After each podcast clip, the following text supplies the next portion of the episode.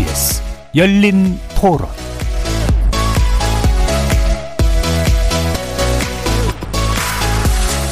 안녕하십니까. KBS 열린 토론 정준희입니다.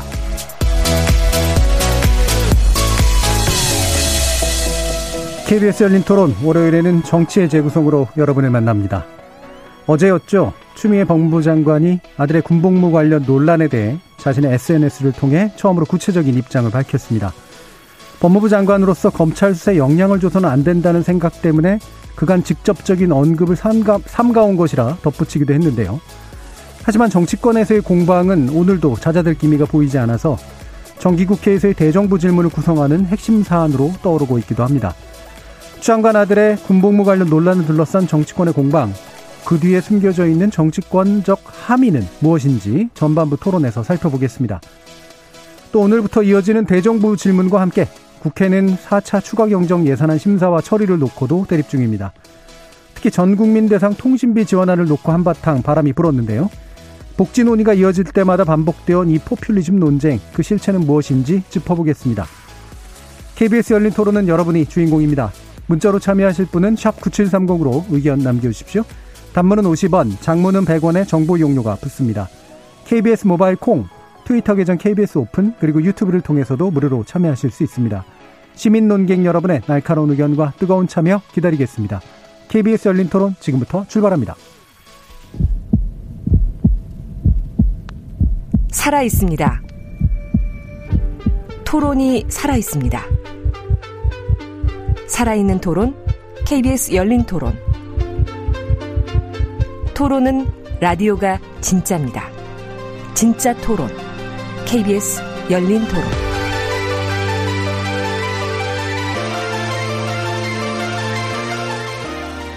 정치를 보는 새로운 시선, 정치의 재구성에서 시작해봅니다. 함께 해주실 네 분의 논객 소개해드리겠습니다. 더불어민주당 장경태 의원 나오셨습니다. 네, 안녕하세요. 장경태입니다. 네, 국민의힘 이준석 전 최고위원 함께 하셨습니다. 안녕하세요. 태릉 개발에 반대합니다. 이준석입니다. 전 정의당 혁신위원 맡으신 바 있는 김준우 변호사 나오셨습니다. 안녕하세요. 김준우 변호사입니다. 국민의당 국민미래연구원장 배재대 정현종 교수 나오셨습니다. 네, 안녕하세요. 자, 첫 번째 어, 일부 논의에서는 추장관 관련 논의, 그다음에 지금 이제 정기 국회가 또 시작됐기 때문에요. 이게 이제 전국에서 어떤 의미를 가지고 있는가라는 문제와 함께 어, 전국에서 여러 가지 그 딜이 이제 가능해지고 있는, 그러니까 거래나 협상이 가능해지고 있는 부분들에 대한 논의로 이어질 텐데요. 어, 일단 추미애 장관에 관련된 논의는 사실 여기 계신 분들 여러 군 여러 군데에서 여러 방식으로 논의를 많이 해오셨기 때문에 실제로 지리멸렬하게 여러 이러저런 토론하는 것보다 현 정국에서 이것이 가지는 의미가 무언지부터 짚어주시고 그거를 바라보는 시각에서 어떤 쟁점들이 해결돼야 되는지 논의를 이어가도록 하겠습니다. 일단 어, 야당 쪽 평가부터 좀 들어볼게요. 먼저 야당이니까 뭐 세 분 다 야당이시긴 합니다만 자 일단 어, 이준석 최고위원. 예, 사실 이번 국면에서 많은 국민들은 이미 어떤 상황인지 파악을 하고 사실상 판단을 한 것이 아닌가라는 생각을 하고 다만 이제 여당 측의 대응을 보면은 뭐 계속 이제 뭐 제보자다든지 이런 사람들에 대해서 인신공격성 발언들을 계속 하고 있거든요. 저는 이게 무슨 의미일까를 봤을 때 사실 문재인 정부가 이제 정권 4년 차에 접어들어 가지고 사실 정권에 이제 어 사실 여러 가지 일들을 매조지해야 되는 그런 상황이 이제 오고 있는데 이 상황 속에서 각종 이제 내부 고발이라든지 공익 제보가 빗발쳤을 때 그 부분이 상당히 악영향을 끼칠 수 있다 이런 판단을 한건 아닌지 저희 어 국민의힘 쪽에서는 의심하고 있습니다. 왜냐하면 사실 뭐 많은 분들이 기억하겠지만 윤지호 시대부터 해가지고 여러 가지 성격의 공익 제보에 해당하는 것들을 민주당은 권장해 왔고 그들의 권익을 지켜야 된다는 주장을 많이 해왔었는데 지금 최근에 이제 황희 의원이 보인 상황 같은 경우 같은 경우는 뭐 이거 대놓고 인신공격이라고 저는 생각합니다. 그렇기 때문에 왜 이렇게 할까? 메시지로 반박하지 못하는 이유가 뭘까를 봤을 때 앞으로 있을지 모르는 공익 제보에 대해 가지고 어떤 좀 겁주려는 의도가 있는 거 아니냐 이 정도까지 얘기할 수 있을 것 같고요. 저는 추미애 장관 같은 경우에 사과문도 이제 쓰고 뭐 사실 사과의 형식이 좀 잘못됐다 생각하지만 사과문도 쓰고 하지만 그 사과문을 쓰기 전에 지금까지 국회에서 있었던 어떤 혼란에 대해 가지고 좀 반성하는 이야기를 좀 구체적으로 열거 했어야 되는데 예를 들어 국민의 대표인 국회의원이 국민을 대신해서 질의하는 과정에 대해서 소설을 쓰느라고 했다든지 이런 것들 이거는 지금 와서 추미애 장관이 어떤 공공에 빠져서 하는 어떤 사과가 진정성을 잃게 하는 그런 이유가 됩니다. 그리고 오늘 이제 추미애 장관의 대정부 질문 답변 과정을 많은 국민들이 보셨을 텐데, 어, 글쎄요. 기본적으로 본인이 전화했느냐, 아니면 남편이 전화했느냐라고 했을 때 본인은 안 했다고 하고 남편이 전화했는지 모르겠다고 이제 했습니다. 그런데 사실 부부라면 두 명인데 이 정도로 국민들이 궁금해하는 사안이라면은 충분히 남편분에게 물어보고 답변을 대신할 수도 있는 것이었는데 그렇게 하지 않았던 이유 이런 것들로 봤을 때 아직까지도 법적인 다툼을 염두에 두고 이제 가는 것 같다. 진정성 있게 사과하는 모습이 나오려면은 그런 사실관계에 대한 인정부터 하는 게 좋겠다 이런 생각을 합니다. 예. 일단 그 쟁점에 대한 논의는 좀 뒤에 할 테니까요. 네. 어, 일단 전국에 대한 정의로 요약해 보면 어, 지금 공익 제보자에 대한 대접이 좀 달라지고 있다. 이게 정권 후반부에서 나타날 수 있는 여러 가지 내부 고발에 대해서 선제하려고 하느냐라는 그런 의혹을 제기해 주셨고요. 그다음에 추미애 전 장, 아, 추미애 장관이 지금 대하는 태도 자체가 약간은 법적 대응을 염두에 둔 그런 태도지 정치인이나 고위공직자로서 책임을 지는 태도는 아닌 것 같다. 뭐 네, 이렇게 맞습니다. 일단 얘기를 해 주실 수 있어 얘기를 해 주신 것 같습니다. 자, 그러면 정현종 교수님은 어떠신가요? 뭐 강론에 대해서는 이제 저도 오늘 그 대정부 질문까지 추미애 추미애 장관이 뭔가 좀 국민에 대해서 어, 해명할 수 있는 의혹이 남아 있는 문제들에 대해서 어느 정도는 아, 좀 해명되었으면 하는 바람을 갖고 대정부 질문을 봤어요. 근데 네. 실제로 그 해명은 전혀 이루어지지 않았고요. 그 아까 이준석 최고위원이 얘기한 것처럼 본인은 뭐 전혀 관여하지 않았다. 아, 그리고 심지어는 보좌관이 전화한 것도 본인은 확인한 바 없다. 이렇게 얘기를 하고 있고요. 그러니까 국민적인 의혹으로 이게 뭐 법적인 문제를 떠나서 국민들의 상식적 시선에서 보는 여러 가지 의혹들이 있잖아요. 뭐 사실은 군대 특혜 문제라든지 이런 것들은 국민들이 굉장히 민감하게 반응하는 소식이거든요. 네. 그런 만큼 장관으로서 어찌 됐건 어, 그 부분에 대한 성심성의껏 해명하는 그런 모습들 밝혀줄 수 있는 건 밝히는 것이 맞는 거라고 보여지고요. 네. 근데 그냥 일관적으로 모르세. 게다가 그 제기되고 있는 의혹 전부는 뭐 가짜 뉴스다. 뭐 이런 이야기까지 대정부 질문에서 하고 어 그런 모습들을 보면서 국민들이 오히려 더 답답한 부분들이 있다라는 것이죠. 네.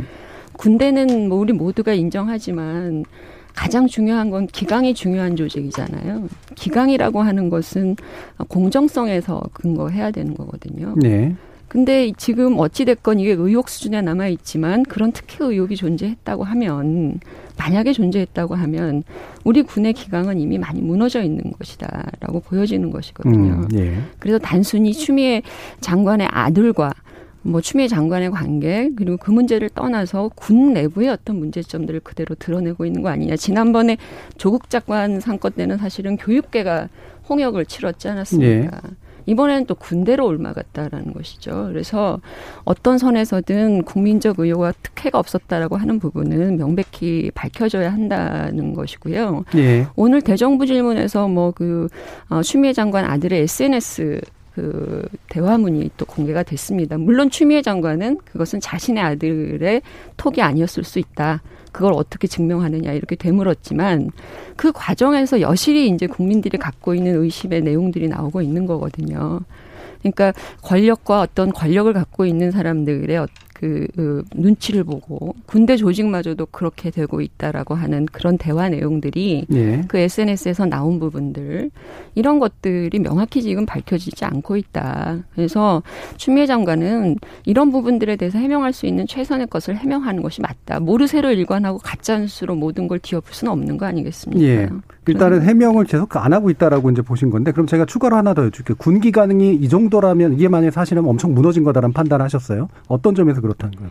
그 SNS 만약에 그 문자 내용이 네. 그런 거예요. 뭐 그 상사가 그 형이라고 이제 칭해지는 그 추미애 장관의 아들의 눈치 거의 뭐 눈치를 본다 뭐 이런 식의 내용들. 그러니까 본인이 군대 내에서 무슨 활동들을 하는데 그 활동들을 하는 데 있어서 추미애 장관의 아들을 눈치를 엄청 본다 뭐 이런 얘기죠. 그 얘기는 군은 어쨌든 상명하복의 조직이고 그 부분은 새로 일개, 지금 얘기가 나온 예, 거니까. 일개 예. 사병이 어떻게 생각하고 어떻게 행동하느냐에 따라서 그렇게 그것을 판단해서 거기에 맞춰서 눈치를 보는 이런 조직은 아니잖아요. 군대는 우리가 알고 있는 것처럼. 그리고 이번에 그 여러 가지 병- 그 국방부에서 규정 얘기도 나왔지만 예. 그 규정에 대해서도 명확하게 지금 해명이 안 되고 있는 부분들이 있어요. 휴가와 특- 그 병가 규정과 관련해서요. 예. 그러니까 이런 부분들이 명확한 군대 내의 기강 구조 안에서 적용되지 않고 어떤 사람에게는 다르게 적용됐을 가능성들이 있다 그러면 예. 그 자체로 군대 조직은 문제가 있게 되는 것이죠. 예, 알겠습니다. 일단 뭐 나- 이따가 나중에 더 토론해 보고요. 군대가 망가졌다라는 판단까지 하셨기 때문에 예, 저기 그러면 일단은 여당 얘기는 좀 나중에 좀 들어보고요. 김준우 변호사님부터. 음, 고위공직자가 연루된 친인척과 관련된 어떤 문제, 법적, 도덕적 비난에 관련 문제는 사실은 실체가 좀 드러나는데 시간이 항상 좀 걸린 네. 것 같습니다. 예를 들어 오늘 이제 윤비양 의원 기소가 이루어졌잖아요. 불구속 기소가. 근데 이제 뭐 검찰 아, 뭐 한쪽에서는 검찰 부실 수사라고 얘기하시는 분들도 계시겠습니다만 어쨌든 어 일부 범죄에 대해서는 기소가 됐고 또 이제 뭐 아파트나 유학 자금 관련해서는 소명이 됐다고 해서 무혐의 처분이 됐단 말이죠. 그러니까 이제 이게 뭐 진실이 좀 드러나고 파헤치다 보면 이제 의혹 제기는 이제 자유인데 사실 이제 가다 보면 결국 이제 실체는 생각보다는 좀 적을 때도 있고 이제 그래서 이제 그런 걸 가지고 얘기를 할 때는 조금 항상 좀 시간을 좀 톤을 죽이면서 이렇게 좀 가봐야 된다. 어, 은폐하자는 얘기가 아니라 예. 좀 지켜봐야 된다라는 생각을 좀 기본적으로 하고요. 다만 이제 이 문제가 이 정도까지 커진 데는 저는 거듭 말씀드렸다시피 추 장관의 좀 너무 어 뭐랄까요 추다르크다운 정면 돌파적인 톤앤 매너가 좀 화를 자초한 면 혹은 일부 민주당 의원들의 좀 과도한 어떤 어 연대 의식이 좀 문제를 일으킨 부분도 분명히 있다고 생각합니다. 그래서 어 주말에라도 이제 추미애 장관이 어떤 뭐 입장문 사과문 형태를 좀 발표한 것은 저는 뭐 다행이라고 생각하고요. 좀 더 일렀으면 좋지 않았을까라는 생각이 들고 검찰에서 뭐 성역 없이 수사를 할 부분은 수사를 해야 된다고 생각합니다. 근데 아직까지 밝혀진 바에 의하면 뭐 법조인 시각에서 봐서 그런지는 모르겠습니다만 아직까지는 사과할 일이 돼 사퇴할 일인지는 저는 좀 약간 물음표가 있는 부분이고요. 근데 계속해서 이 문제가 이렇게까지 불거질 것이 세 가지 맥락에서 좀 봐야 될 것 같아요. 이게 뭐 국익에서 바람직하냐. 그리고 야당한테도 계속 이 문제만 가지고 얘기를 하는 것이 대한야당으로서의 면모를 지키는데 유효하냐. 좀 의문이 들고요. 민주당 입장에서도 끊임없이 계속 뭔가 이렇게 이걸 진영의 문제로 계속 나누어 가지고 어 이렇게 옹호하는 어떤 조국 트라우마에서 벗어나지 못한 모습은 아닌가라는 질문들에 대해서 한번 좀 성실하게 모든 주요 정당이 한번 마주해보고 자문자답해볼 필요가 있지 않나 이런 생각이 좀 듭니다. 예, 그러니까 사과할 문제인지는 몰라도 사퇴할 문제는 아닌 것 같다라는 나름의 정치적 판단을 하신 거고요. 네, 사과할 예. 문제라고 저는 생각하죠. 예, 네, 정책적 경중이 그렇게 그런 정도의 수준의 문제인데 네. 지금 이제 둘이 좀 얽혀 있는 이 과정의 한 부분에서는 여당이나 아니면 추 장관이 이 부분을 초기부터 대응을 좀 명확하게 하지 못한 점, 그다음에 또 야당이 이 부분을 지나치게 또 정쟁으로 끌고 있는 점, 이게 이제 과연 둘 다 도움이 되느냐라는 네. 지적을 해주셨는데 그럼 한 가지만 더 확인해 볼게요. 어떤 점이 사과할 점이라고 보세요? 어, 일단 뭐 보좌관이 혹시 뭐 일단 의혹이든 어쨌든 그런 뭐 그, 그러니까 실제로 보면 진짜 황제 휴가나 황제 복무 의혹을 그동안 제기됐던 예. 예. 를 들어 주요한 팝, 뭐, 케이팝 스타들이나 이런 사람들이랑 비교해보면 사실 굉장히 경미합니다. 솔직히 말씀드리면. 음. 그럼 서슬퍼런 집권 여당의 당대표의 아들이 이제 누린 휴가가 휴가 신청에서의 절차적 하자 일부와 혹은 3, 4일 정도 휴가를 더 받아내 만의 정도인 것 같거든요. 지금 현재 상황에서 보면. 그러니까 그 정도 상황이 물론 이제 제가 볼 때는 뭐 그 자체도 이제 불민하고 여러 가지 문제들이 좀 없지는 않다고 생각합니다만 전에도 얘기했듯이 뭐 모르겠습니다. 제가 너무 이렇게 옅은지 몰라도 예. 다운 계약서와 뭐 이제 위장 전입들도 다 장관이 되고 대법관이 되는 지경에 사실 어떻게 보면 공직을 계속 사과할 문제지만 공직을 유지하지 못할 정도인가라는 것에 대한 경중을 비교를 한번 해보고 싶은 것이거든요. 예, 예. 그래서 그런 면에서 봤을 때는 전반적으로 뭐 물론 뭐 자식이 몸이 좀 불편했고 수술을 했었지만 이런 과정에서 조금 더 고위공직자의 자제답게 오히려 더 어, 엄밀하게 처신했어야 되고 그러지 못한 부분들이 여러 부분이 있었다는 불민했던 부분에 대해서 정중히 사과하고 혹시 부족한 부분이거나 법적으로 처벌받을 것이 있으면 어, 그건 받도록 하겠다라는 정도의 입장을 초기부터 내세우면서 했으면 좋지 않았을까라는 예. 생각입니다. 자, 이제 장경태 의원 말씀 듣겠습니다. 그러니까 어 정말 어, 이 시대에 어떤 부대에서 어디에서 근무하셨던지 간에 예비역 병장분들 정말 많이 고생하셨습니다. 그러니까 소위 3일 휴가 연장을 하기 위해서 어떤 사람이 멀쩡한 무릎을 수술하겠습니까? 이 문제를 마치 병역 깊이인 것 마냥 끌고 가는 것 자체가 왜곡과 과장의 결정판이라고 보고요. 어찌되건 검찰 개혁의 반대를 위해서는 뭐 아무래도 추미애 장관이 다른 부처 장관이었으면 이 정도까지는 안 겪으셨을 텐데 정말 많은 분들이 이렇게 참 노력하고 계시구나 이런 생각도 들고요. 결국 이결이딱 저희가 명확하게 고민해야 될 것 지점은 청탁의 유무와 이익의 결과입니다. 그런데 지금 청탁이 어, 청탁도 없었고요. 대부분 다 문의한 거였고 결과적으로도 그 어떤 문의에 대해서 사실상 뭐 어떠한 뭐 이익도 없었습니다. 그렇기 때문에 그런 것들이 이제 오늘 하루 종일 저도 대정부 질문 보면서 정말 도돌이 표했던 것 같아요. 계속 묻고 확증 편향에 정말 의심에 약간 이런 적으로 보이는 정도로 제가 느껴질 정도였고요. 사실 다들 사병으로 군대 다녀오신 분들께서 아시겠지만 딱 사병은 두 가지만 명심하면 됩니다. 어, 직속 상관에게 보고를 해야 되고요. 두 번째는 이 지휘권을 가진 어, 부대장의 어, 지휘를 받으시면 됩니다. 그래서 이 부분에 대해서 명확하게 이 지금 이 뭐 문제가 있었다고 주장한 이모 대령과 현 병장 뭐 이모 대령 같은 경우는 40분간 뭐 교육했다고 했는데 그 뭐 그것도 아니다 아닌 걸로 나타나고 있고요. 현병장 또한 뭐 23일 날 휴가를 연장했던 이 시기에 당직이 아니었던 지금 사실들이 밝혀지고 있습니다. 심지어 이모 대령 같은 경우는 신원식 이, 이, 이 어떤 뭐 폭로를 했던 신원식 의원이 사단장 시절에 참모장이었던 특수관계인이기 때문에 실질적으로 이 증언에 대해서 우리가 신뢰할 수 있, 있는가의 여부와 어, 만약 어, 마치 내부 고발자를 뭐라고 표현을 하시는데요. 내부 고발의 어, 근거가 하나도 없습니다. 그냥 일방적 주장이고요. 그리고 그 일방적 주장들도 다 팩트가 다 틀렸어요. 그렇기 때문에 저는 일단 검찰이 수사하는 어, 상황에서 검찰 수사가 정말 명확하게 되었으면 좋겠고요. 또 이 과정에서 진실이 잘 규명돼서 이 두 분에 대해서도 철저한 수사가 있었으면 좋겠습니다. 그, 자, 그러면 네. 제가 한 분씩 다 추가 질문을 드렸기 때문에 장경태 의원께 드리고 싶은 질문은 어, 아까 이제 저기 정현종 교수님께서 지적하신 부분인데 오늘 이제 그 국회 해명 과정에서 이를테면은 약간 모호하게 처리된 부분들이 있잖아요. 그러니까 누가 나는 안 했다 그리고 누가 했는지는 정확하게 밝힐 수 없거나 모른다라고 하는 부분이 현재 그 추미애 장관이 할 수 있는 답변으로서는 최선이었는지에 대한 궁금증이 있거든요. 어떻게 생각하시나요? 어, 어찌되었건 이, 이 팩트 사실관계와 관련돼서는 이미 뭐 국방부 문건도 뭐 국방부 문건이라고 표현했습니다만 연통이 발견된 거죠. 연대통합행정 시스템이라고 해서 모든 행정병이나 지휘계통 있는 장교 간부들은 다 볼 수 있기도 하고 실제로 병사들 입력하기도 하는 시스템입니다.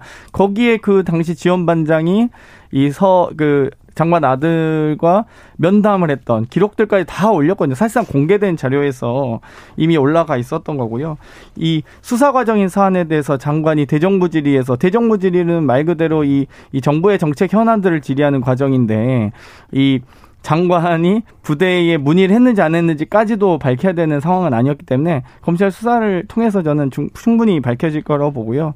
어, 정말 결정적 진실과 왜곡된 부분들은 충분히 소명을 하셨다고 생각을 합니다. 음, 수사 과정에 관련된 사안이라 아니, 그렇다. 잠깐만요. 예. 그 사실은 장경태 의원 얘기를 잘 들어보면 어쨌든 지금 그와 관련된 의혹들이 밝혀진 것은 없잖아요. 법적으로 명확하게. 네. 어, 추미애 장관도 나름대로 본인이 아니다라고 스스로 소명하고 있는 것이고 또 제보를 한 사람도 그 제보 자기 주장을 하고 있는 상태고 검찰은 이 부분에서 진위를 따져야 될 책무를 갖고 있어요. 근데 네. 이미 지금 장경태 의원 발언 속에서 나온 것처럼 어떤 것은 팩트다 이런 얘기를 해요. 그러면 그 팩트에 대해서 명확하게 그러면 왜 밝히지 못하냐는 것이고 법무부, 아, 저 국방부의 규정과 관련된 부분도 국방부 규정이라고 하는 것 자체에 대한 해석 여지도 지금 다르게 나오고 있어요. 국방부에서 어 여러 가지 뭐 의무 정책과나 이런 쪽에서 공문을 내려보낸 부분들 휴가나 병가에 대해서 그것이 국방부가 최근에 얘기했던 것과 좀 서로 다른 측면을 갖고 있는 공문들이 이미 나간 부분도 있고요. 네. 그러니까 이런 식의 어떤 합일된 내지는 일체화된 규정이 존재하지 않는 것도 현실인데 그러면 뭐가 지금 밝혀져서 팩트라고 얘기를 하고 있고 그러면 추미애 장관 부분이 실제로는 다 밝혀졌냔 말이죠. 그렇지 않다라는 거거든요. 그러면 그런 사실들을 그 제보하는 사람들 얘기는 다 허위이고 그러면 추미애 장관이 얘기하는 것은 다 그러면 다 팩트이고 뭐 이런 그러면서 검찰 소서는 또 해라. 굉장히 모순된 발언들을 계속 하고 있어요. 예, 그리고 자, 아까 말한 것처럼 것 같은데 청탁과 교수님 관련한 것도 예, 정현준 교수님이 지금 얘기해 주신 아까 내용에서도 보면 오늘 나온 SNS도 사실로 확정해서 얘기하신 듯한 분위기였단 말이에요. 그것도 아니, 아니어야 제가 되죠. 아까 그러면. 말씀드렸잖아요. 추미애 장관도 그 부분에 대해서는 부정을 했고 예. 그리고 그것은 조사를 해봐야 된다고 얘기를 했으나 예. 어쨌든 국회의원이 대정부 질문에서 그 SNS 메시지를 얘기를 했습니다. 그러면 그 부분에 대해서 그것이 아니라고 하는 것을 밝혀야 될 책임이 추미애 장관에게 있을 거잖아요. 그래서 그 국민의당 이태규 의원도 뭐라 그랬냐면 허위 사실 유포로 그러면 이런 SNS 부분을 어떻게 하시겠습니까? 이렇게 물었던 거예요. 예. 근데 거기에 대해서 강력하게 뭔가 얘기를 하진 않았습니다. 예. 정현준 교수님도 어쨌든 그러면 말씀 속에 어, 지금 사실로 들어간 것과 그렇지 않은 것에 대해 엄밀한 나름대로의 중립적인 입장을 견지하시는 거라고 저는 판단을 하고요. 일단 이준석 최고까지 듣고 다시 한번 들어보죠. 저는 이제 사실 검찰 수사를 지켜보아야 되기 때문에 추미애 장관이 해명을 하지 않겠다는 취지로 이제 장경태 의원이 설명했는데 남편이 전화했는지 안 했는지를 그걸 검찰 조사를 앞둬서 뭐 숨겨가지고 대비할 만한 게 뭐가 있습니까? 그거는 전화를 했기 때문에 답을 못 한다고 많은 국민들이 생각할 것이고요. 자, 지금 윤미향 의원 것만 해도 저희가 보면요. 이번 정부에서 여러 의혹 사안들이 있을 때 현 정권과 여권의 대응 방식은 똑같아요. 우선 사람을 공격해요. 예? 이상한 사람이다. 저 사람의 기억이 잘못되었다. 그때 이용수 할머니 공격했죠. 그 다음에 나가지고 검찰 조사를 지켜보자. 의혹만으로 사퇴를 시킬 수는 없다. 그렇게 한 다음에 나중에 뭐 적금 든 것처럼 하나씩 나와요, 이제 보면은. 윤미향 의원 건 지금 거의 한 4, 5개월 지난 다음에 나오는 걸 보면요. 아까 김준호 변호사가 약간 설명했지만은 여섯 개 혐의에 대해 가지고 공소가 됐어요. 지금 기소가 됐어요. 근데 이 안에 보면요. 초기에 제기됐던 의혹 중에서 유학자금 이런 건 당연히 검증 영역에 있는 거니까 제기하는 사람들도 검, 검증하기 힘들었을 테니까 그렇다 치고요. 자, 보조금관리법 위반. 여가부에 거짓으로 보조금 신청해가지고 부정 수령한 거 나왔고요. 기부금법 위반. 개인 계좌로 모금한 거 지금 혐의로 들어가 있고요. 숙박비 안성쉼터 등록 없이 숙박업소를 운영해가지고 900만 원 지급받은 거 나와 있고요. 자, 오늘 그 주제는 핵심은 아니, 아니니까 그러니까 제가 해주세요. 그때 제기했던 의혹들 거의 대부분의 국민들이 기억하고 있을 텐데 개인 용도로 법인 계좌에서 돈쓴 것도 있고 준 사기도 있고 업무상 배임도 있고 그 쉼터 매각에 대해 가지고 그러니까 거의 핵심 의혹들은 그대로 다 지금 공소장에 들어가 있어요. 그런데 여기다 대고 지금 이제 추미애 장관에 대한 의혹 같은 경우도 아까 장경태 의원은 일부 제보자의 진술이 약간 틀릴 수 있는 부분들에 대해서 얘기했지만은 거꾸로 지금 보면요. 추미애 장관이 국회에서 증언한 것들에 틀린 점들이 나오고 있어요. 그게 더 심각한 겁니다. 왜냐하면 제보자들 같은 경우에는요. 그래요. 그러니까 당직 사병이 예를 들어서 어떤 단편적인 사실을 보고 해석을 잘못했다고 그렇게 봅시다. 그런데 추미애 장관은 그에 답하는 입장에서 정확하게 진실을 국민들한테 얘기해야 되는데 보좌관이 전화 안 했다고 단언하고요. 그걸 왜 합니까 그랬어요. 예? 그리고 소설 쓰내라 그랬고 그리고 자기 남편은 오늘 전화했는지 안 했는지 모른대요. 물어볼 시간이 부족했습니까? 제가 뭐 그 가정의 특수한 상황인지 잘 모르겠지만은 예. 이게 어떻게 충분한 해명이라 볼 수 있으며 이거 검찰 조사로 가면은 윤미향 의원 건 4개월 동안 숙성돼서 나오고 조국 장관 건 1년 동안 숙성되어 있고 동부지검에 지금 추미애 장관 건 지금 8개월 동안 숙성시키고 있고 이게 무슨 발효식품도 아니고 왜 이럽니까 이거 진짜 항상. 예. 네, 김재로 변호사님. 저는 글쎄 뭐 이렇게 저는 이제 이 사태가 이제 국민들이 피로감을 느끼는 이유가 이제 예. 조국 사태도 사실 저는 그때 뭐 사퇴하는 게 맞았다고 생각했거든요. 근데 이제 어 근데 이제 국민적인 여론에서 수준의 무- 이제 휘발성이 이제 물론 이제 좋죠. 법무부 장관이고 나름 이제 뭐 큰 꿈을 깨신 꾸신 정치인이고 아니면 조국 장관 때도 마찬가지였고. 근데 이제 좀 덜한 이유는 뭘까? 예를, 예를 들면 제가 느끼기에는 좀 덜하다고 생각하거든요. 조국 장관 사태에 비해서 더. 그래서 이제 그럼 이제 질문이 이거거든요. 그래서 얻은 혜택이 뭐냐 라고 했을 때 그러면 이제 용산 카투사 보직이 제일 좋다. 용산 카투사를 갔냐 아니면 이제 평창 올림픽 통역병을 갔냐. 그래서 뭐안 갔단 말이에요. 그럼 거꾸로 얘기하면 아 만약에 청탁이 있었다라면 청탁이 있었더라도 이거를 거절했으니까 아, 군의 기강이 살아 있구나 이렇게 볼 수도 있는 문제고. 그러니까 그러면 이제 그래서 얻은 이익이 뭐냐? 보니까 뭐 수술을 한 것 같고 진단서도 삼성병원에서 있는데 절차 규정 위반이고 며칠 문제다. 그러니까 그러니까 그 폭이 아주 크진 않은 거예요. 이제 제 저도 계속 그 추 장관이나 추 장관 측근의 분들의 대응 방식에 대해서는 저도 뭐 굉장히 불만이 많지만 그래도 본질적으로 이 문제가 굉장히 큰 더 크게 휘발되지 않는 이유는 이제 그게 하나가 있는 것 같고요.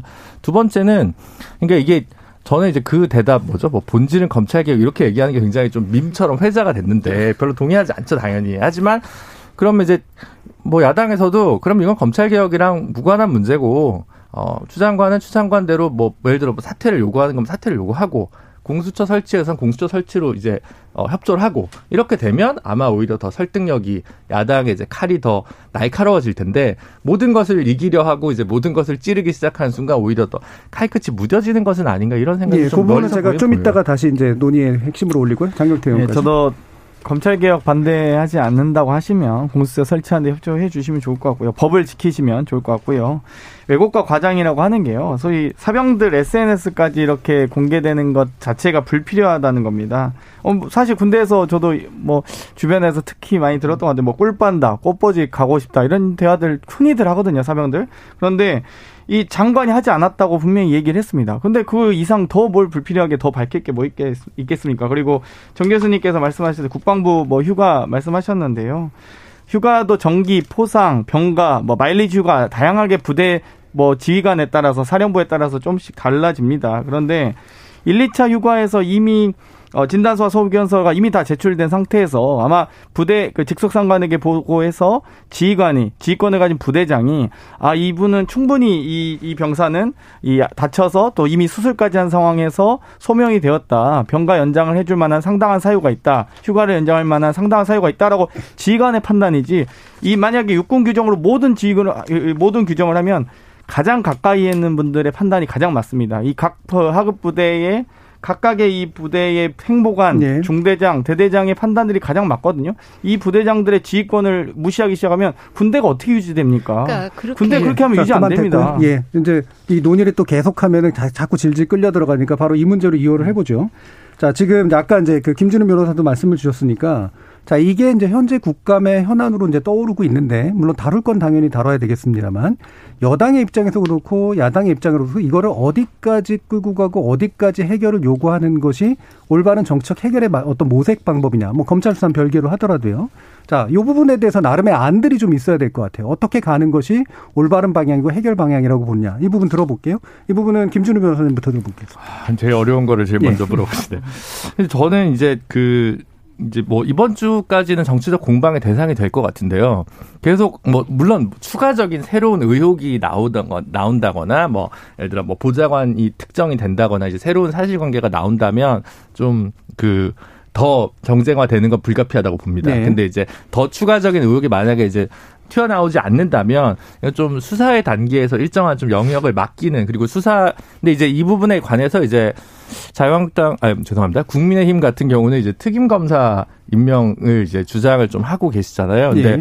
저는 그게 적절한 방식인지는 좀 어, 법령상 좀좀 뭔가 불일치하는 것. 물론 이제 동부지검 검사의 조- 소, 그 수사 과정에서 뭔가 누락했다는 의혹 때문에 이제 그 문제를 제기하신 건 이제 알겠는데 뭐 근데 이 사안 자체가 특검까지 가는 건 사실 좀 세수 낭비인 것 같은데 어쨌든 어 야당에서 우려하는 수사의 독립성을 좀 지킬 수 있는 방식에 좀 수를 내고 그 정도 선에서 그 다음 수사 결과를 기다리는 방식으로밖에 좀 이 안을 그러니까 이게 지금 계속 국정 아젠다에 원투 쓰리에 들어갈 문제라고는 전 도저히 생각이 안 들어서 그런 예. 거거든요. 이 문제를 봉합하는 게 누구한테 유리하고 불리하고가 진영론적인 문제가 아니라 국가적 차원에서 별로 그렇게 중요한 문제가 아닌 것 같아서 저는 그러면 필요하다면 이제 특별한 그런 수사부를 설치하도록 하고 그 시기 일정한 시기까지 반드시 이제 결과를 내도록 하는 그런 정도의 어떤 모습을 좀 보여주는 게 그나마 유일한 여야가 합의할 수 있는 방법이지 않을까라는 생각을 해보고 일단 있습니다. 검찰, 그러니까 새로운 의혹들이 특별하게 제기되지 않으면 네. 검찰 안에서 좀 더 독립적일 수 있는 특별한 수사부 정도로 해서 수사를 맡기고 나머지 다른 문제로 옮겨가는 게 옳다. 네. 일단 이렇게 보신 거고요. 이준석 최고는.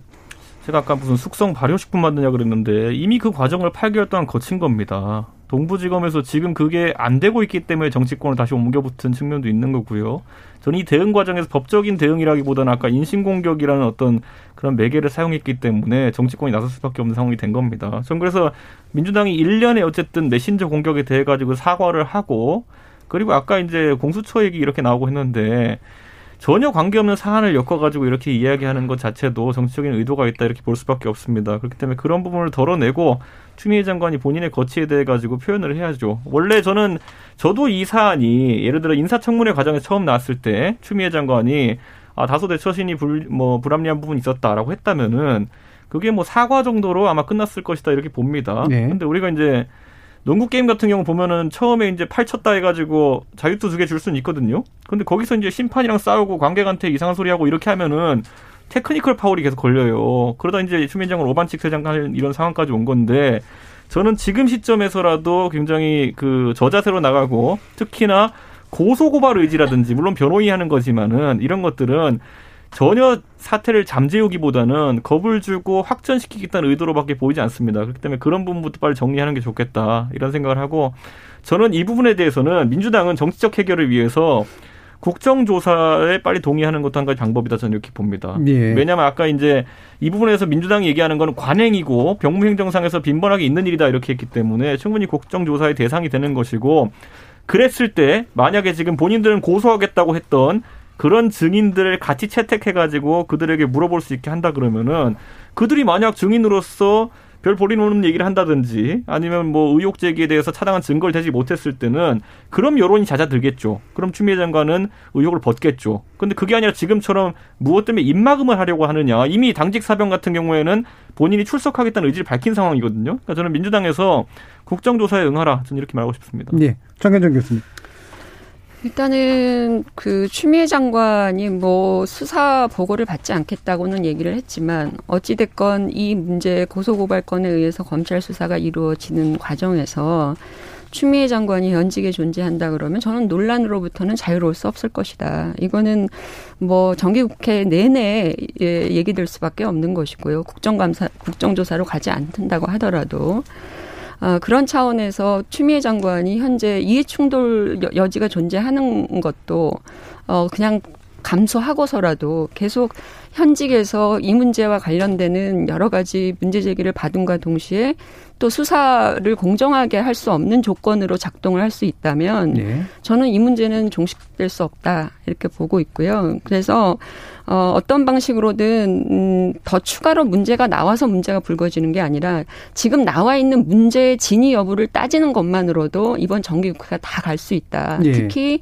국방부가 가장 핵심일 수 있다라고 보여집니다. 예. 그러니까 그 소속 관련되는 부대 내부의 어떤 그 명령 전달 체계 내지는 휴가 보고 체계 이것도 따져 물어봐야 되겠지만 국방부에서 이야기하고 있는 그 규정의 진위, 그 내용이 무엇인지 그리고 그 규정이 모든 사병들에게 공정하게 동등하게 적용되었던가 라고 하는 기타 등등의 모든 내용들만 본다고 하더라도 예. 이 논란으로부터는 절대 자유로울 수 없다. 예. 추미애 장관이 현직에 존재한다면 그러하다는 말씀입니다. 예. 코로나도 종시가 안 되는데 이 문제도 또 종시가 안 되고 굉장히 복잡하겠네요. 예, 장경태 의원. 저는 참 외국 과장이 이 사병들 SNS가 나오면서 더 심해지고 있다라고 생각했습니다. 뭐 용산 평창 가고 싶다는 말이 청탁을 암시하는 말이다. 참 이것도 너무 어이가 없었고요. 어찌되었건 사병으로 군대에 가서 전역까지 했는데 병가 기록까지 스스로 증명해야 되는지 모르겠습니다. 대한민국 어머니 모든 분들이 아들들 정말 몸 건강히 다치지 말고 않고 제대했으면 좋겠다. 전역했으면 좋겠다. 이 마음 한 가지인데 아들이 군대 가서 무릎까지 수술했는데 그거를 휴가 3일 연장하는 게 엄청난 청탁이고 또 그 과정에서 문의하는 과정에서 권력이 사용됐습니까? 누구나 다 지휘관이 이 정도 진단서와 소견서가 있고 멀쩡한 무릎을 수술하는 사람이 어디 있습니까? 다 이 부분은, 자, 그 당연히 제가 충분히 얘기했고요. 예, 예. 또 여기서 음. 국정조사 자꾸 이야기하시는데 병사의 보통 이제 병가 기록이나 의료 기록 보통 1년 정도 보관을 합니다. 의정부 카투사 부대 해체됐잖아요. 미군 기지 이전을 통해서. 그러면 미군도 그러면 법무부 장관이 해체한 겁니까? 아닙니다. 그러니까 이 음모론을 하려면 기본적으로 뭐 국정조사 하려면 그만한 사안이 돼야지 얘기를 하셔야지. 뭐 아무거나 갖다 붙여가지고 다 국정조사하자, 특검하자 이렇게만 하면 이게 바로 정쟁이라는 겁니다. 아니 좀 국정조사나 그, 됐습니다. 저렇기 네. 때문에 국정조사가 필요한 것 같아요. 제가 보기에는. 아니요, 됐고요. 네, 국정조사나 어, 지금 여당 입장을 물어보니까 음. 국정조사나 뭐 특검이나 이런 거는 할 사안이 아니고 그러면 검찰 수사를 지켜볼 검찰 수사를 지켜보시면 될 것 같아요. 휴가, 휴가 3일 연장한 거 가지고 지금 논란이 되는 건 음. 아닙니다. 아니, 밝혀진 실체가 예. 없잖아요. 자. 아니 밝혀진 실체 문제가 아니라 밝혀내야죠. 예, 충분히 네. 검찰이 수사하고 있고 검찰이 그리고 문제를 지금 문제 삼고 있는 검찰이 법무부 장관을 아마 네. 철저하게 수사할 겁니다. 걱정 마시죠. 여기 오늘 지금 얘기한 것보다 더 구체적인 얘기들 딴 데서도 또 많이 나왔으니까요. 네. 이미 들으시는 분들이 많이 아시는 분들입니다. 그래서 입장들 여당 야당의 기본적인 해법들에 대해서 들은 거고요. 관련해서 한 가지만 더 물으면서 일부 좀 맞춰야 될 것 같은데 어, 지금 이제 그 여당에서는 이른바 패키지 딜을 좀제그 고민하고 있는 상태예요. 아까 아마 이준석 최고께서 음. 이게 지금 같이 엮일 문제냐 이런 식의 네. 얘기를 하신 것 같은데 공수처 특별감찰관 북한인권재단 관련해서 이게 서로 여당과 야당이 잘 주장하고 있는 부분들을 섞어서 한번 다 같이 어, 묶어서 처리해보자 이런 식의 제안인 것 같은데 이준석 최고는 지금 그 부분이 별로 바람직하지 않다고 보시는 거죠? 저는 공수처장에 대해서는 많은 국민들이 야당은 불안감을 가지고 있다. 왜냐하면 네. 공정하게 운영되지 않을 것에 대해서 그렇기 때문에 저도 몇 번 얘기한 적 있지만은 야당이 신뢰할 수 있는 인사 또는 야당 추천으로 공수처장을 임명하자라는 얘기를 하고 있습니다. 그런데 여기에다가 패키지로 야당이 안 받을 거니까 얹은 게 뭐냐면 특별감찰관 제도예요. 그럼 특별감찰관을 누가 또 추천하느냐? 여당이 추천하겠죠. 그러니까 이건 뭐냐면은 야, 니네 짜장면이 싫어 그러면 우리가 짬뽕까지 먹을게. 뭐 이런 거거든요. 지금 보면은 뭐 본인들이 둘 본인들이 둘 다 먹겠다는 건데 우리한테 짬뽕 준다는 것도 아니고 본인들이 짜장면 짬뽕 둘 다 먹겠다는 게 무슨 이게 패키지 딜입니까? 하나 먹을 거 두 개 먹다는 얘기지 이게. 자꾸 제가 말하잖아요. 계속 먹을 거 다 먹으면 돼지 됩니다. 이거 나중에. 그러니까 지금 이제 그 짜장면 짬뽕 비유는 언제 나오나 싶었는데 오늘 또 나왔네요. 근데 특별감찰관은 그러니까 딱히 여당에서 야당에서 바라는 바가 아니다. 그러니까 어차피 그때도 이제 새누리당 때도 이석수 특별감찰관을 새누리당이 예. 임명하지 않았습니까? 사실상 그러다 보니까 이번에도 만약 특별감찰관을 또 여당 측에서 임명하게 되면은 청와대 감시의 역할을 하는 특별감찰관이라는 것이 또 무- 유명무실할 가능성이 있고 저는 지금 상황에서 패키지로 제세하려 그러면은 공수처를 차라리 야당 추천을 하고 특별감찰관을 여당 추천을 하겠다 이 정도면 모르겠는데 하나씩 먹자 이러면 모르겠는데 우리가 둘 다 먹겠다고 어떻게 패키지 드립니까? 예, 지금 안 그래도 여당에서 원래는 특별감찰관은 공수처장과 기능이 중복되기 때문에 네. 공수처로 처리하자 이제 이런 게 됐다가 이제 지금 안처럼 나왔어요. 지금 여당에서는 왜 이런 걸 내놓은 건가요? 어, 국민의힘의 원내대표시죠. 주호영 원내대표께서 교섭단체 대표 연설에서요. 특별감찰관과 북한인권대사를 임, 그 추천하자. 각, 각, 각 각 여야가 함께 논의하자라고 하셨고, 저희 좋다. 어, 공수처장을 그 좀 말도 말씀드리고 좀 드려야 될 것 같은데 공수처장을 지금 추천하는 게 아니고요. 공수처장을 추천하는 인사위원회를 예. 지금 구성하는 것도 지금 국민의힘에서 추천 안 하고 있기 때문에 그럼 다 좋다. 저희 더불어민주당에서는 공수처장을 추천한 인사위원도 추천해 주시면 특별감찰관도 북한인권재단 이사도 다 같이 논의하자. 원스톱으로 하자. 그겁니다. 그러니까 소위 악수를 하려면 누가 먼저 손을 내미느냐가 아니라 두, 둘 다 동시에 손을 내밀어야 되잖아요. 그럼 동시에 손을, 요구를 해서 손을 내밀겠다고 했더니 또 그, 그, 국민의힘 교섭단체 대표, 어, 대표 연설을 하셨던 원내대표께서는 또 묵묵부답이세요. 대답, 대답 좀 해주십시오. 저희 하겠다고 했습니다. 자, 아, 지금 주 원내대표는 이제 스- 이제 특별감찰관을 먼저 임명 완료한 다음에 공수처장 추천위원회를 하는 방식으로 역제안한 정도까지가 진행이 됐었는데 그 부분은 그러면 이준석 최고가 잠깐 더 설명해 주시죠. 그러니까 이건 간단하다니까요. 한 그릇씩 먹자는 거라니까요, 이거.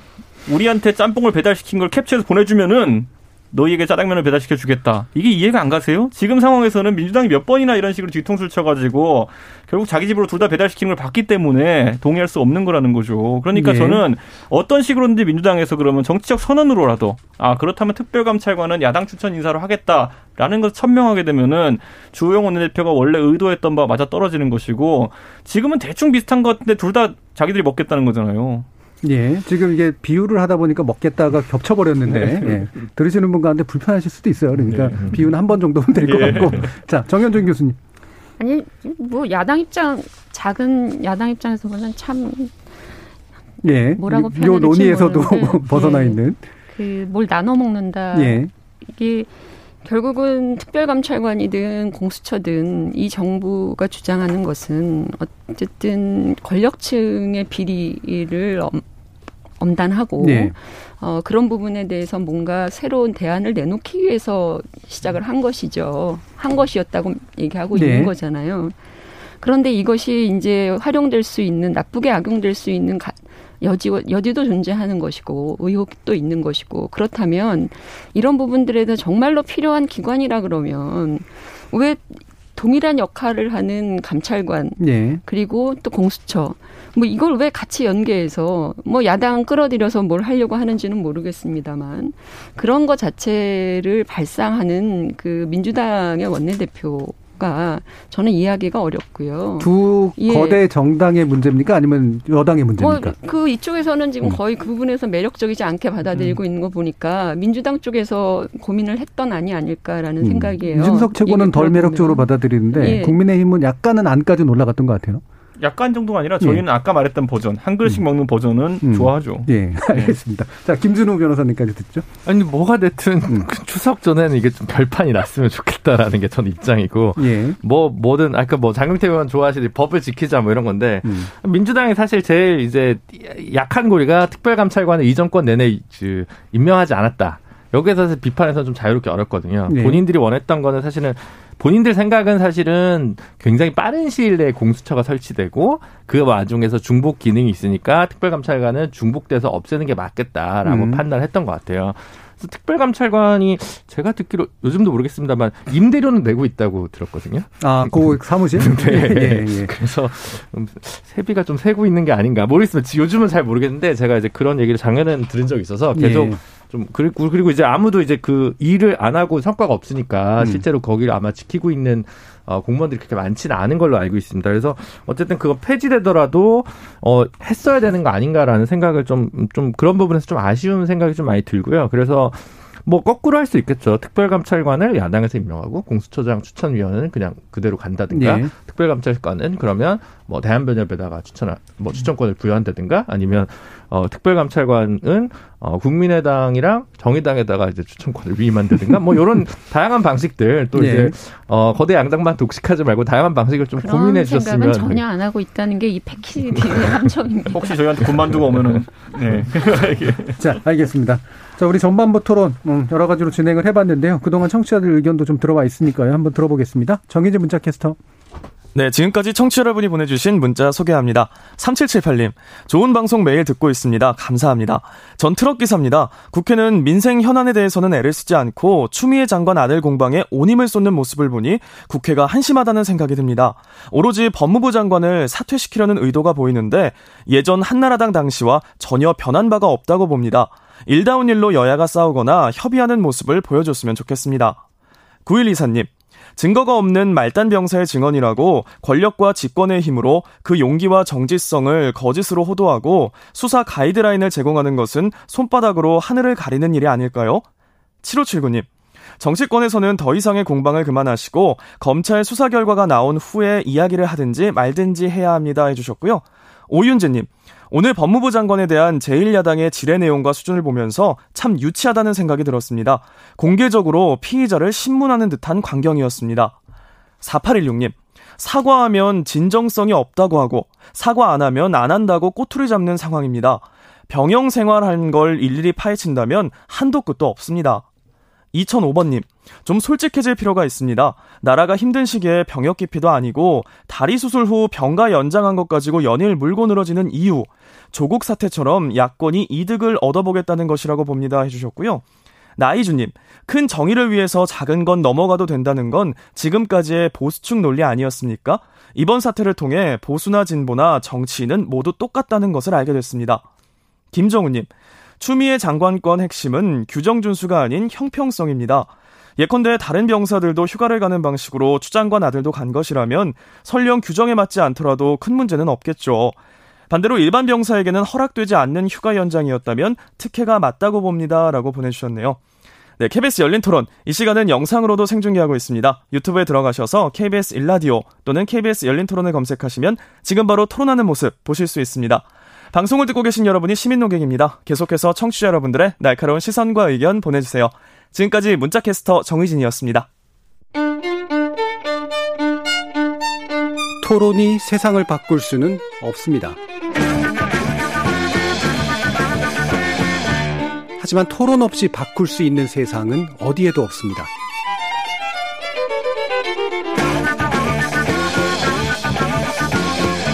세상의 선한 변화를 갈망하는 당신.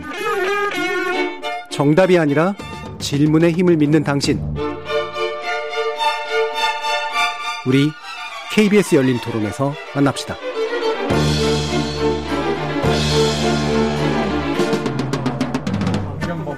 자, KBS 열린 토론 정치의 재구성 함께하고 있습니다. 전 정의당 혁신위원이신 김준우 변호사, 국민의당 국민미래연구원장 정현정 배재대 교수, 이준석 전 국민의힘 최고위원, 더불어민주당 장경태 의원 이렇게 네 분과 함께하고 있습니다. 자, 이분 논의는 이제 추경 그리고 국회 이후 일정에 관련된 것인데요. 일단 4차 추가 경정 예산안이 이제 정부안이 나와 있죠. 어, 일단 뭐 국회는 이거를 또 구체적으로 심의를 해야 되는 그런 상태인데 장경태 의원님께서 그 기본적인 내용이 어떻게 되는지 좀 소개 좀 해주시죠. 네, 이번 4차 추가 경정 예산안은 총 7조 8천억 원 정도입니다. 예. 예를 들면 피해 지금 특히 이제 소상공인과 자영업자, 중소기업 등이 지금 어려우신데요. 피해 소상공인 분들에게 최대 200만 원까지 희망 자금 지원을 하는 것, 또 미취학 아동이나 초등학생들 1인당 20만 원 정도 특별 돌봄 어, 지원이 되고요. 또 특수 형태 근로자나 프리랜서의 2차 고용 안전 지원금이 지급되고 4인 가족 기준 100만 원 저소득층 긴급 생계 지원 등으로 해서 총 7조 어 8, 8천억이 편성됐습니다.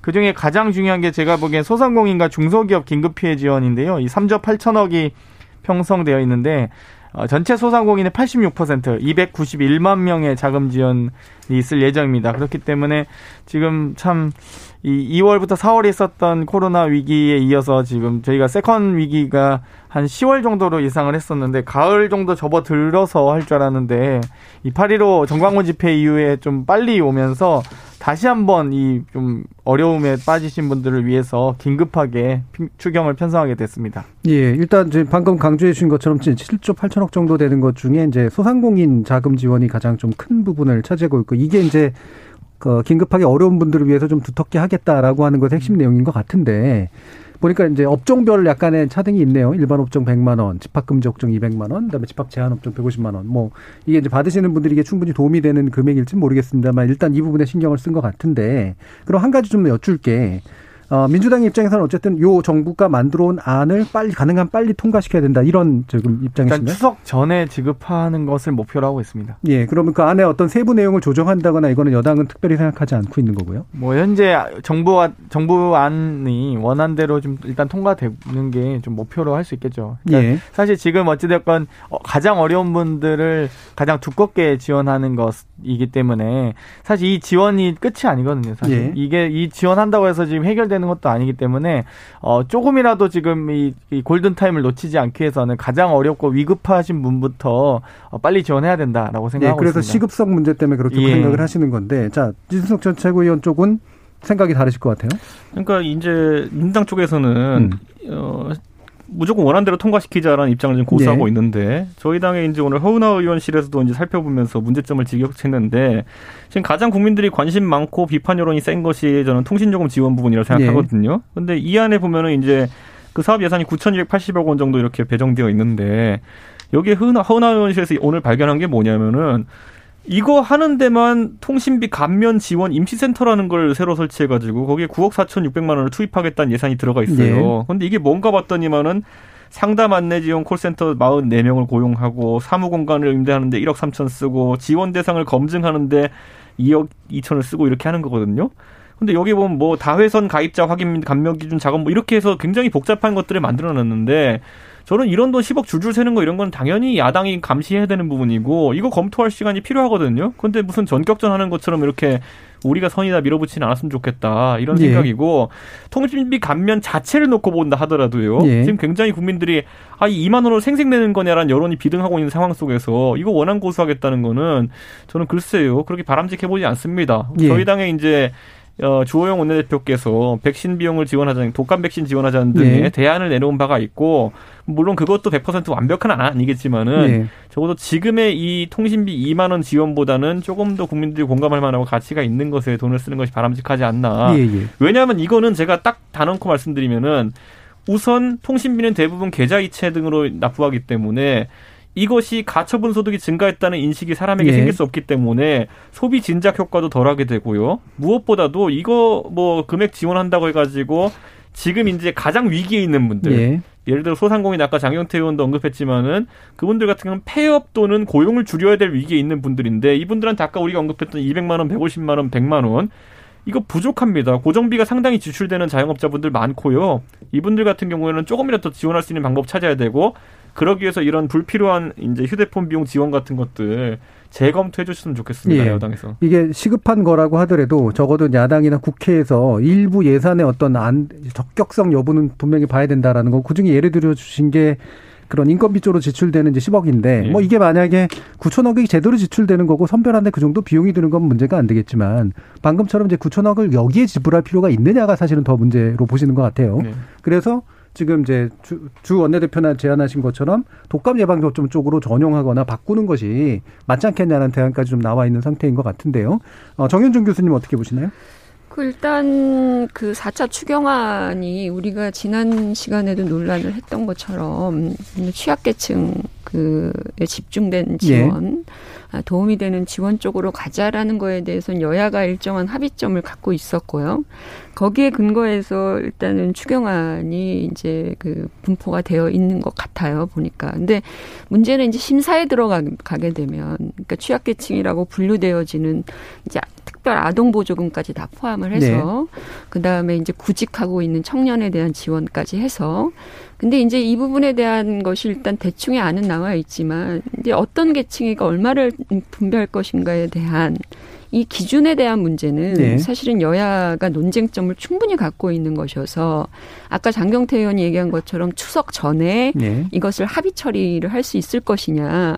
뭐 여당 단독 처리를 또 하게 되면 모르겠으나 어찌됐건 합의 처리에 어떤 난항이 예상된다는 점에서 정부의 의도대로 추석 전 또는 여당의 의도대로 추석 전은 상당히 어려워 보인다라고 하는 예. 것이고요. 그래서 어떤 예산 소위라든지 이런 걸 통해서 그 기준에 대한 논의들을 조금 벌써 시작을 했었어야 되는 거 아닌가라는 것이고요. 그래서 그런 부분이 좀 예상이 되고 이동통신요금 부분 2만 원씩 지원하는 그 부분에 대해서는 어 최근에 그 어떤 그 여론조사 기관에서 국민 일반에게 이제 물어본 것이죠. 이게 이제 보편적 지급이잖아요. 보편성을 갖고 있는 지급 방식인데 이것이 과연 그 찬성하느냐 반대하느냐라는 그런 의견 조사에서 그렇게 그 압도적으로 찬성하거나 좋다 이렇게 국민 여론이 가고 있지는 않은 것 같아요. 네. 그렇다면 이게 코로나 위기를 극복하는데 국민 개개인에게 어떤 그 효과가 있으며 더군다나 정서적으로 심정적으로 국민들에게 어떤 안정감을 주느냐 어떤 것도 사실은 충족하지 못하는 9천억 원이거든요 예. 추경에 예, 그래서 이것을 우선순위를 생각해서 어, 그 국민의당도 일단 이제 독감이라든지 지금 예. 당장 필요한 거잖아요. 독감까지 이게 퍼지게 되면 예. 상당히 어려운 상황이 돼버리기 때문에 거기에 필요한 어떤 예산으로 활용하는 거 그리고 지금 코로나 관련한 치료 그 의료 의료 그 예. 부분에 지금 투입해야 되는 돈도 꽤 필요한 거잖아요. 그럼 그런 부분들에 대한 예산은 이번에 추경에서 또 빠져 있단 말이에요. 그래서 이런 부분들이 좀 더더 강화돼야 되는데 거기에 뜬금없이 이동통신 요금 음, 지원의 문제가 왜 나왔는지도 사실은 논란의 여지가 있고 네. 이게 남아 있으면 사실 또 여야가 이거 가지고 논란하다가 시간이 또 굉장히 많이 늘어질 가능성도 있어 예. 보입니다. 그럼 일단은 이제 지금 통신 지원에 관련된 그 부분에 있어서만이라도 명확하게 좀 우선순위를 좀 정해가지고 되도록이면 빨리 좀 합의를 끌어내되 만약에 그게 안 된다면 추석 이후로 넘어갈 수도 있다 이렇게 보셨어요. 김주름 변호사님.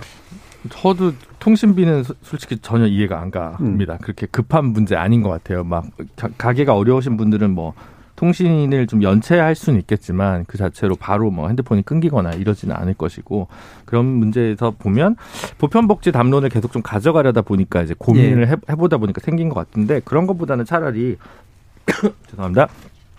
농림부에서 일부 뭐 예산 발표를 하긴 했는데 최근에 이제 수해나 이제 태풍 때문에 생긴 이제 농어민 피해 복구와 관련돼서 좀 예산 배정이 좀 부족하다는 생각이 네. 예를 들 들거든요. 계속 소상공인 물론 소상공인들은 이제 임대료 부분이 고정 비용으로 나가는 부분이나 인건비 부분이 있고 어 이제 농민분들 같은 경우 이제 임대료는 없죠. 그리고 이제 음. 인건비 같은 경우도 계절적 수요이기 때문에 이제 고정 비용이 나가는 부분은 적습니다만 수해로 인해서 피해나 뭐 이런 것들이 좀 상당한 부분이 있습니다. 지금도 일부 금융 이자라든가 재복구비 지원이 이제 농림부에서 결정된 부분이 있습니다만 어, 상대적으로 좀 안 보인다라는 음. 이미지 인식이 좀 강하거든요. 그래서 저도 뭐 뭐 국회의원은 아니고 그래서 이제 일일이 다 들여다보진 못했습니다만 그 부분에서 좀 챙겨보는 것도 좀 필요로 하지 않나라는 예. 생각을 좀 하고 싶습니다. 통신부 부분에 있어서 여전히 부정적인 네. 또 비슷한 입장이시고 네, 네. 외려 이제 농어민 쪽에 네. 대한 고려가 부족하지 않았나라는 그런 지적까지 주셨는데 장영태 의원께서 이제 또 초선 의원이시고 어 아무리 이제 나름의 견해를 가지고 계시지만 이제 당론이나 이런 부분에서 어떤 입장을 가지시게 될지도 약간 좀 곤혹스러운 면도 좀 있으실 텐데 아니요, 전혀 곤욕스러울 건 없고요. 그러니까 예. 지금 이준석 최고께서 상담센터 9억 원 아깝다고 표현하셨는데 사실 이 소상공인과 자영업자들의 피해 유형과 이 피해 지금 정도는 매우 다양합니다. 그렇기 때문에 이 철저하게 상담 안내도 해야 되고요. 사무공간 확보를 통해서 전 상담을 발빠르게 해야 된다. 그러니까 현재 코로나 위기에 피해 상황 자체를 정확하게 파악하는 게 중요하다 보고요. 그러, 그렇게 따져봤을 때 정확하게 진단하고 판단하고 분석하는 비용으로서는 이 통신비 소위 그 지원 금액의 9천억에 비해 0.1% 수준이고요. 전체 이번 추경 편성에서도 한 0.01%가 조금 넘, 그 상회하는 수준입니다. 그렇기 때문에 어, 이 부분에 대해서 좀 저는 강조해서 말씀드리고 싶고요. 한편으로는 다들 기억하실 겁니다. 2G폰, 3G폰, LTE폰에 이르기까지 2G폰 쓸 때만 해도 1, 2만 원의 기본료, 어, 3G일 때 3, 4만 원, 지금 대부분 다 5, 6만 원 이상의 요금을 사용하고 계신데요.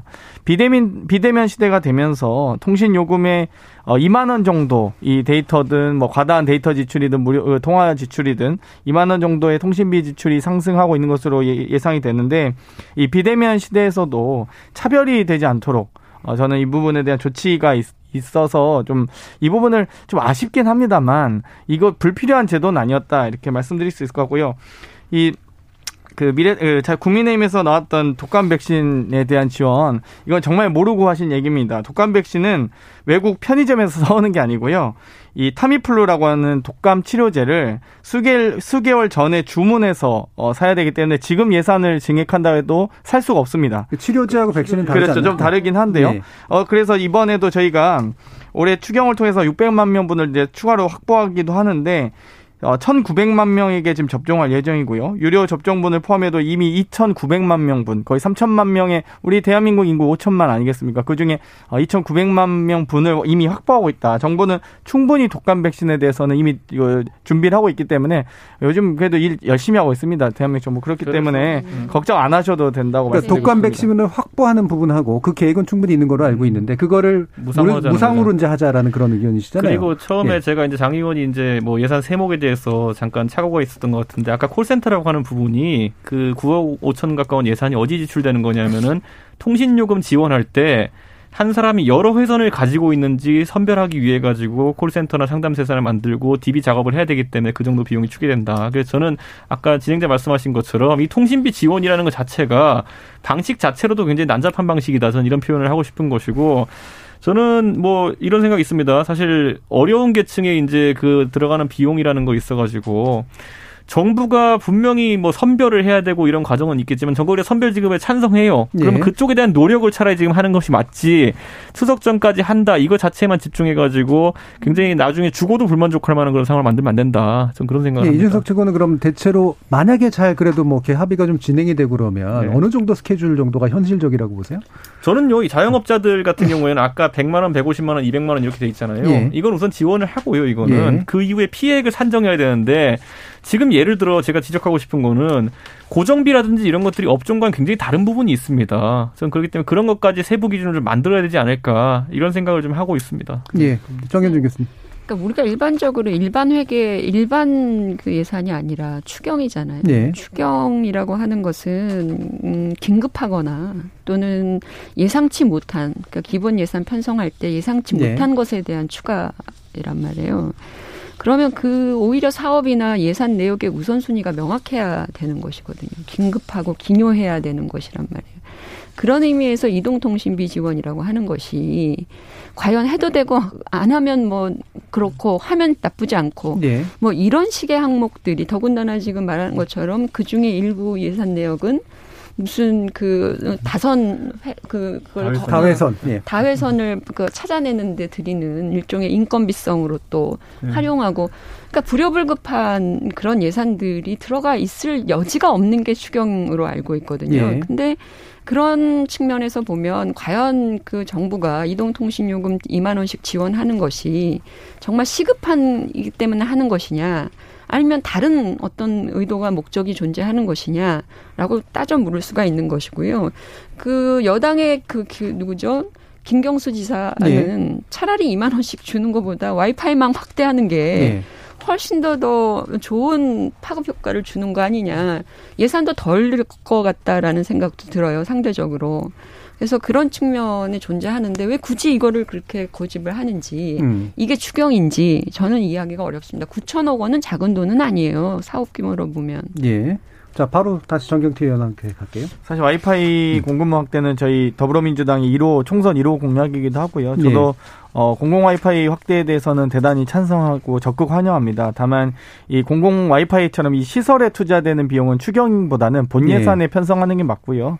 또 본 예산에 편성해서 고정 예산으로서 어, 저는 저희 더불어민주당은 또 문재인 정부 대한민국 정부 차원에서 열심히 공공 와이파이만 확대돼야 된다 봅니다. 다만 지금 현재 지금 코로나 위기 상황에서 위기 극복을 위한 이 긴급하게 자금을 투자 투여해야 되는 이 추경의 예산의 특성상 어, 이 갑자기 집안에 가로 가, 갇히면서 느- 이 발생하는 통신비의 급격한 상승을 정부가 보조해주는 취지죠. 그러니까 저도 뭐 이게 완벽한 정책이다라고 말할 수는 없지만 최소한 정부가 이 국민들의 어떤 비대면 사회의 적응 비용으로서 충분히 지원할 만하다. 그만한 가치가 있다라고 말씀드리고 싶습니다. 그 시급성에 대한 판단들이 좀 다르신데요. 김준우 변호사까지 듣죠. 제가 요즘 사실은 음. 8월 한 달 동안 폐업하는 소상공인들 한 100분 이상을 법률 상담을 했어요. 예. 저희 제가 있는 범범에서 공단이랑 계약을 해서 이제 그걸 진행하고 있는데 지금 예를 들어 소상공인 시장진흥공단에서 폐업하는 소상공인 분들한테 철거 비용을 평당 8만 원, 최대 200만 원까지 어, 지원을 하고 있습니다. 근데 이제 사실 이게 인건비 베이스인데 업체한테 바로 가거든요. 근데 서울과 지방이 좀 달라요. 그다음에 어, 오히려 큰 업조, 업장일수록 단체 손님이 사라져가지고 사실은 또 위기에 몰린 경우가 있거든요. 네. 그래서 철거 비용 지원 한도를 조금 올려주면 어떨까라는 생각을 저는 차라리 하거든요. 그런 부분들이 조금 더 왜냐하면 이제 망해가는데 아무도 권리금도 안 주고 이제 시설까지 망가져서 나가야 돼서 사실 이제 그또 어, 폐업하는 소상공인 분들의 가슴에 멍이 많이 들고 있습니다. 그래서 그런 부분들이 좀 더 우선순위가 아닐까라는 생각을 개인적으로 하고 있습니다. 제가 마지막 한 조금만 더 하면요. 지금 이제 견은 아까 진행자께 말씀하신 것처럼 결국에는 보편성 지원에 대한 어느 정도 욕구가 있다라 판단하고 정부에서 이제 2만 원 지원 카드를 꺼낸 것 같은데 저는 초기부터 이게 참 1차 재난지원금과 이것이 비교되는 것 자체가 정부에는 불리할 것이다 이런 얘기를 음. 했었는데 왜냐하면 그 당시에는 지금보다 코로나로 인한 경제 위기가 더 심하지 않았음에도 불구하고 그때 20만 원 줬다는 거예요 거의 인당 근데 지금 와가지고 2만 원 얘기 들으면 많은 국민들이 우려할 수 있는 지점이 어디냐면 어 나라에 돈 떨어졌나 보다. 그때는 20만 원인데 상황이 더 심각하고 2.5단계로 격상까지 했는데 2만 원 나오는 거야? 뭐 이렇게 판단할 수 있는 부분이고 저는 그- 그런 관점에서 봤을 때 보편 지원에 대해 가지고 너무 강박관념을 가질 필요는 없다.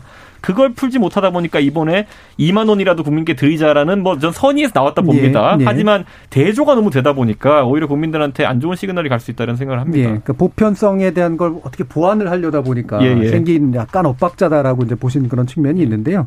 그럼 이제 뭐 2부도 정리하면서 이 부분 한 약간 1분 30초씩 의견 들으면 좋을 것 같은데 마찬가지로 이제 김종인 위원장께서 이제 그 정부의 돈내 맛을 들이면 안 된다라는 이제 의견을 표시한 것도 기본소득이나 이제 표현해온 철학에 대해서 막 반대되는 얘기를 했다기보다는 우려한 바로 표명한 거라고 저는 또 선의로 인정을 하는데 혹시라도 오해하시는 분들도 있으니까 일단 이준석 최고부터 그 말의 진위가 무엇인지 의견 듣고 포퓰리즘과 복지의 문제에 대해서 간단한 한마디씩 들어보면서 마치도록 그러니까 하겠습니다. 김종인 장관의 그 비대위원장의 의견이라는 것은 결국에는 이 돈으로서 이런 위기 상황을 극복하는 것이 가능하다라는 인식을 심어준 것이 재난지원금이었거든요. 예. 그렇기 때문에 그것의 연장선상에서 이제 국민들이 이제 비교를 하게 돼 있거든요. 아까 제가 말했잖아요. 코로나로 인한 경제 위기라는 거는 그때 1차 지원금 지급했을 시기보다도 지금이 더 위기감 느끼는 사람이 많습니다. 실제 아까 폐업하는 사람도 많고 그렇기 때문에 더 많은 금액을 지원할 거야 같은 것이 지금 상식이거든요. 네. 근데 그 상식에 반하는 어떤 정책을 한다 그러면은 뭐 저는 정부의 선의를 아까 이해한다 그랬고 재정 상황이 갈수록 안 좋아지고 장기화될 것 같기 때문에 아껴 써야 되는 상황이 되겠지만은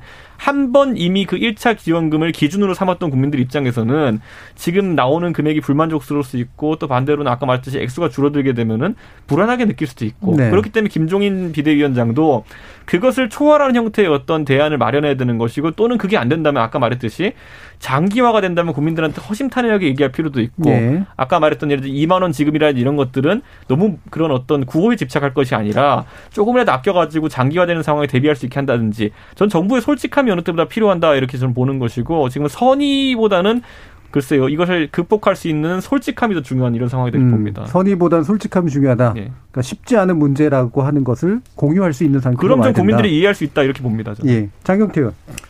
저는 김종인 비대위원장이 항상 기본소득 도입의 필요성을 강조해 왔습니다. 그런데 국민은 한번 정부의 돈에 맞들이면 거기서 떨어져 나가려고 하질 않는다.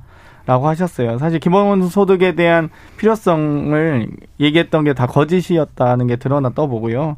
소위 기본 소득을 적선이라고 생각하시는 것 같아요. 국민은 거지가 아닙니다. 어, 적선이라고 생각하는 것 같다. 예. 음, 그러면 이제 모순적인 발언이다라고 일단 판단을 하신 거네요. 예, 김준호 변호사님.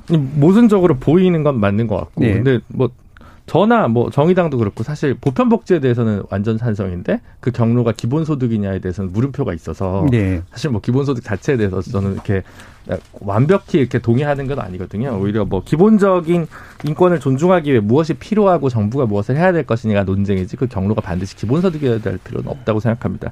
다만 이제 국가가 책임을 지든가 아니면 어, 국가 공동체에서 지금은 조금 더 여유 있는 사람이 이제 책임을 져야 되거든요. 만약에 지금 현재 사태가 뭐 6개월, 1년 더 간다면 정말 뭐 어떤 사태가 벌어질지 알 수가 없거든요. 그럼 정부가 이제 뉴딜 뉴딜 하는데 뭐 굉장히 급진적으로는 사실 뭐 긴급 경제 명령을 해서라도 예를 들어 임대료를 모두 동결한다든가 예. 뭐 어떤 그런 수준의 수가 나오지 않으면 사실 국가 부채를 기반으로 한 베이스는 어떤 한계가 부딪힐 것 같고요. 음. 그런 부분에서 과감한 정책을 내보이는 정치를 좀 바라지 않을까 국민들이 그런 생각을 음. 해봅니다. 뭐, 뭐 반드시 임대료 동결을 주- 원하는 국민들이 예, 대다수라는 얘기는 강한- 아니고요. 네, 네. 강한 사례를 들어주셔서 이 네, 와중에 혁명을 꿈꾸십니까?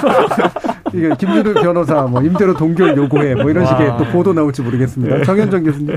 아, 시간이 저, 저도 예. 주어지네요. 예. 그러니까 질문이 그거잖아요. 복지정책과 파퓰리즘 네. 문제. 거기에 이제 기본소득은 보편적 복지를 상, 상정하죠. 음. 그러니까 근데 저는 우리가 너무 오랜 시간 동안에 우리 체급은 그런 체급이 아닌데 보편적 복지에 너무 많은 복지적 방점을 찍어오고 그러다 보니까 이게 포퓰리즘 논란으로 가게 되고 그런 상황이 된 것 같아요. 제가 알고 있는 상식에서 보편적 복지가 가능한 조건은 딱 두 가지거든요. 국민들 서로가 빈부의 격차가 거의 없는 경우.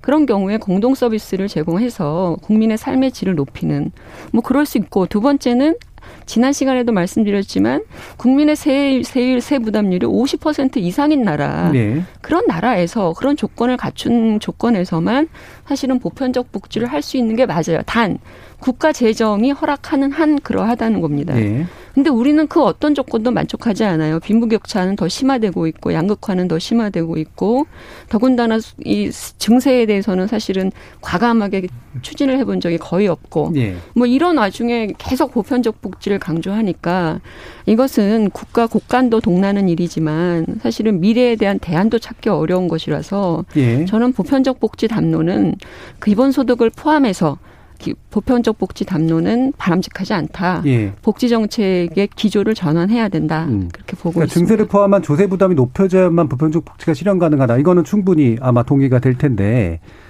양극화가 심한 나라에서는 안 된다가 아니라 아니요.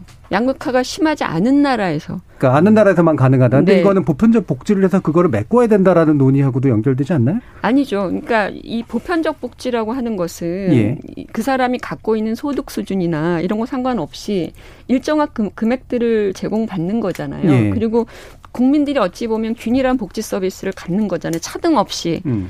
그러나 못 사는 빈부격차가 심한 경우에는 저소득층의 어려운 사람들은 사실은 더 많은 것들을 집중적으로 예. 요구하는 것이잖아요. 예. 근데 그 부분이 완충되거나 메꿔지지 않은 상태에서 음. 어, 그 평, 평이한 보통의 어떤 동일한 서비스라고 하는 예, 거는 의미가 예. 없는 것이 돼버린다는 예, 얘기죠. 알겠습니다. 보편적 복지에 대해서 약간 컨셉이 조금씩 다른 측면들이 있어서요. 그 부분 오늘은 뭐 다 얘기할 필요는 없을 것 같고 말씀 잘 들었습니다. 자, 오늘 토론 함께 해 주신 어, 국민의당 국민미래연구원장 정현정 교수, 이준석 전 국민의힘 최고위원, 정의당 혁신위원이셨던 김준우 변호사, 그리고 더불어민주당 장경태 의원 세 분 모두 수고하셨습니다. 감사합니다. 감사합니다. 저는 내일 저녁 7시 20분에 다시 찾아뵙겠습니다. 지금까지 KBS 열린 토론 정준이었습니다.